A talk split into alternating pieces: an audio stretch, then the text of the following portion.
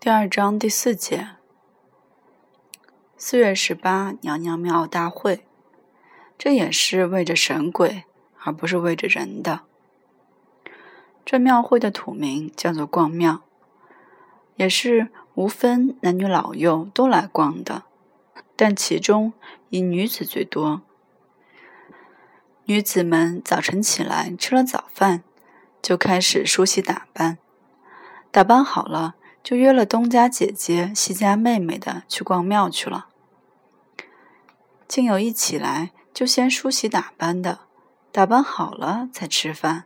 一吃了饭就走了。总之一到逛庙这天，各不候人，到不了半晌午就车水马龙，拥挤的气息不通了。挤丢了孩子的站在那儿喊，找不到妈的孩子在人群里边哭，3岁的、5岁的，还有2岁的刚刚会走，竟也被挤丢了。所以每年庙会上必得有几个警察在收这些孩子，收了站在庙台上等着他的家人来领。偏偏这些孩子都很胆小，张着嘴大哭，哭得实在可怜，满头满脸是汗，有的12、13岁了也被丢了。问他家住在哪里，他竟说不出所以然来，东指指西画画，说是他家门口有一条小河沟，那河沟里边出虾米，就叫做虾沟子，也许他家的地名就叫虾沟子。听了使人莫名其妙。再问他这虾沟子离城多远，他便说起码要1顿饭的功夫可到，坐车要3顿饭的功夫可到，究竟离城多远他没有说。问他姓什么，他说他祖父叫12，他父亲叫10成。这样你就再也不敢问他了。要问他吃饭没有，他就说睡觉了。这是没有办法的，任他去吧。于是却连大带小的一起站在庙门口，他们哭的哭，叫的叫，好像小兽似的，警察在看守他们。娘娘庙是在北大街上，老爷庙和娘娘庙离不了好远。那些烧香的人虽然说是求子求孙，是先该向娘娘来烧香的，但是人们都以为阴间也是一样的重男轻女，所以不敢倒反天干，所以都先是到老爷庙去，打过钟磕过头，好像跪到那里报个到似的，而后才上娘娘庙去。老爷庙有大泥像10多尊，不知道哪个是老爷，都是威风凛凛气盖世的样子，有的泥像的手指尖都被攀了去，举着没有手指的手在那里站着，有的眼睛被挖了，像是个瞎子似的，有的泥像的脚趾是被写了一大堆的字，那字不太高雅，不怎么合乎神的身份，似乎是说泥像也该娶个老婆，不然他看了和尚去找小尼姑，他是要嫉妒的。这字现在没有了，传说是这样。为了这个，县官下了手令，不到初一、15一律的把庙门锁起来，不准闲人进去。当地的县官是很讲仁义道德的，传说他第5个姨太太就是从尼姑庵接来的，所以他始终相信尼姑绝不会找和尚。自古就把尼姑列在和尚一起，其实是世人不察，人云亦云。好比县官的第5房姨太太就是个尼姑，难道他也被和尚找过了吗？这是不可能的。所以下令一律的把庙门关了。娘娘庙里比较的清静，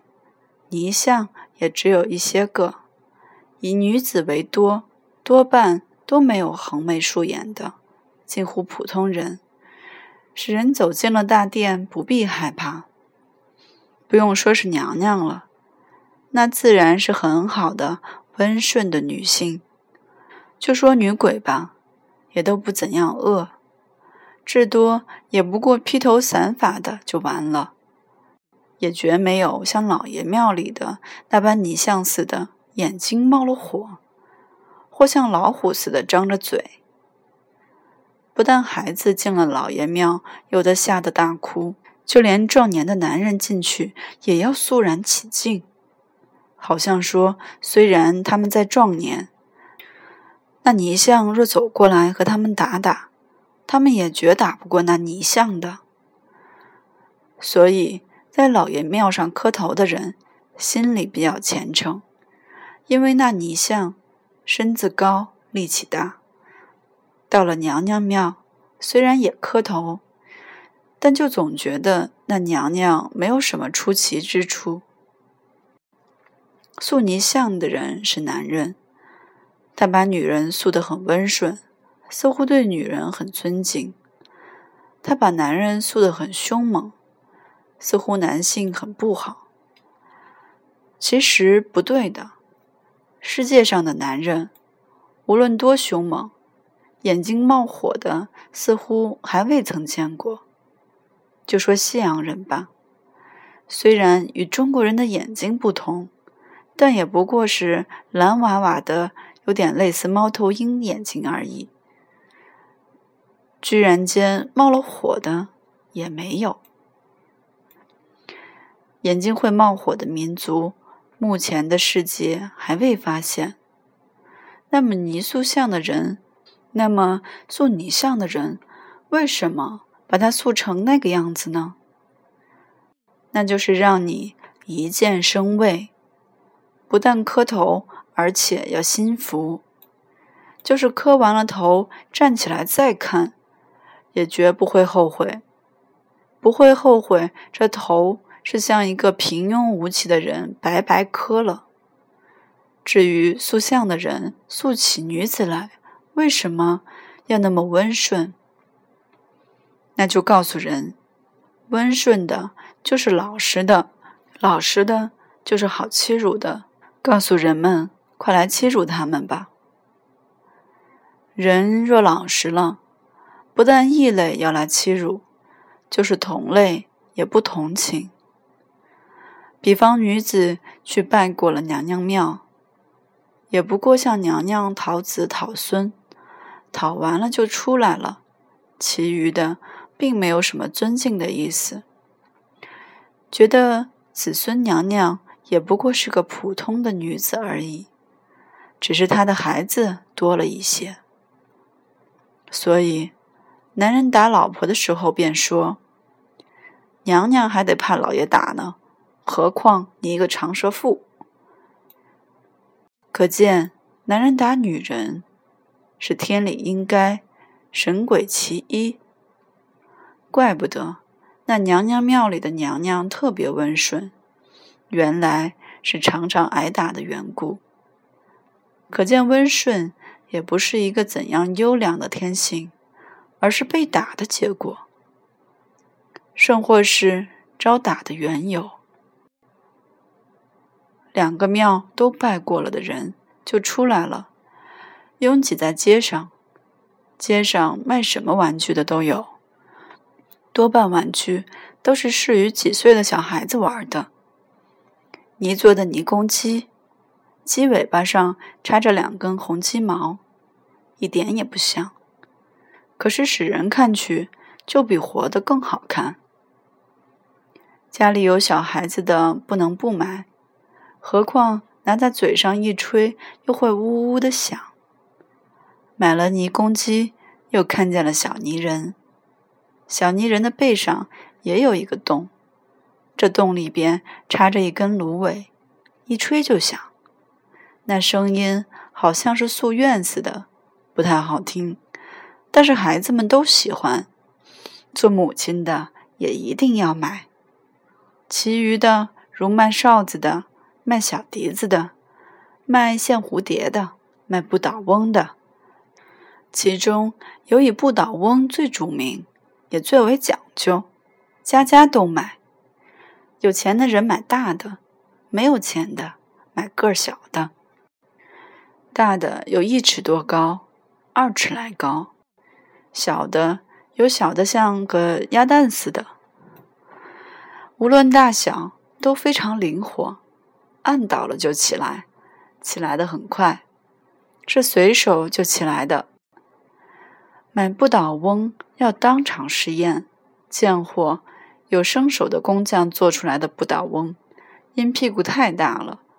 他就不愿意倒下，也有的倒下了他就不起来，所以买不倒翁的人就把手伸出去，一律的把他们摁倒，看哪个先站起来就买哪个。当那一倒一起的时候，真是可笑，摊子旁边围了些孩子，专在那里笑。不倒翁长得很好看，又白又胖，并不是老翁的样子，也不过他的名字叫不倒翁就是了。其实他是一个胖孩子，做的讲究一点的，头顶上还贴了一簇的毛，算是头发。有头发的比没有头发的要贵200钱。有的孩子买的时候力争要带头发的，做母亲的舍不得那200钱，就说到家给他剪点狗毛贴。孩子非要带毛的不可，选了一个带毛的抱在怀里不放，没有法，只得买了。这孩子抱着欢喜了一路，等到家一看，那簇毛不知什么时候已经飞了，于是孩子大哭。虽然母亲已经剪了组狗毛贴上了，但那孩子就总觉得这狗毛不是真的，不如原来的好看。也许那原来的也贴的是狗毛，或许还不如现在的这个好看。但那孩子就总不开心，忧愁了一个下半天。庙会到了下半天就散了，虽然庙会是散了，可是庙门还开着，烧香的人、拜佛的人继续的还有。有些没有儿子的妇女仍旧在娘娘庙上捉弄着娘娘，给子孙娘娘的背后钉一个纽扣，给她的脚上绑一条带子，耳朵上挂一只耳环，给他戴一副眼镜，把他旁边的泥娃娃给偷着抱走一个。据说这样做，来年就都会生儿子的。娘娘庙的门口卖袋子的特别多，妇人们都争着去买，他们相信买了袋子就会把儿子给带来了。若是未出嫁的女儿也不买了这类东西，那就将成为大家的笑柄了。庙会一过，家家户户就都有一个不倒翁，离城远至18里路的也都买了一个回去。回到家里，摆在营门的巷口，使别人一过眼就看见了。他家的确有一个不倒翁，不差。这证明逛庙会的时节，他家并没有落伍，的确是去逛过了。歌谣上说：“小大姐去逛庙，扭扭哒哒走得俏，回来买个搬不倒。”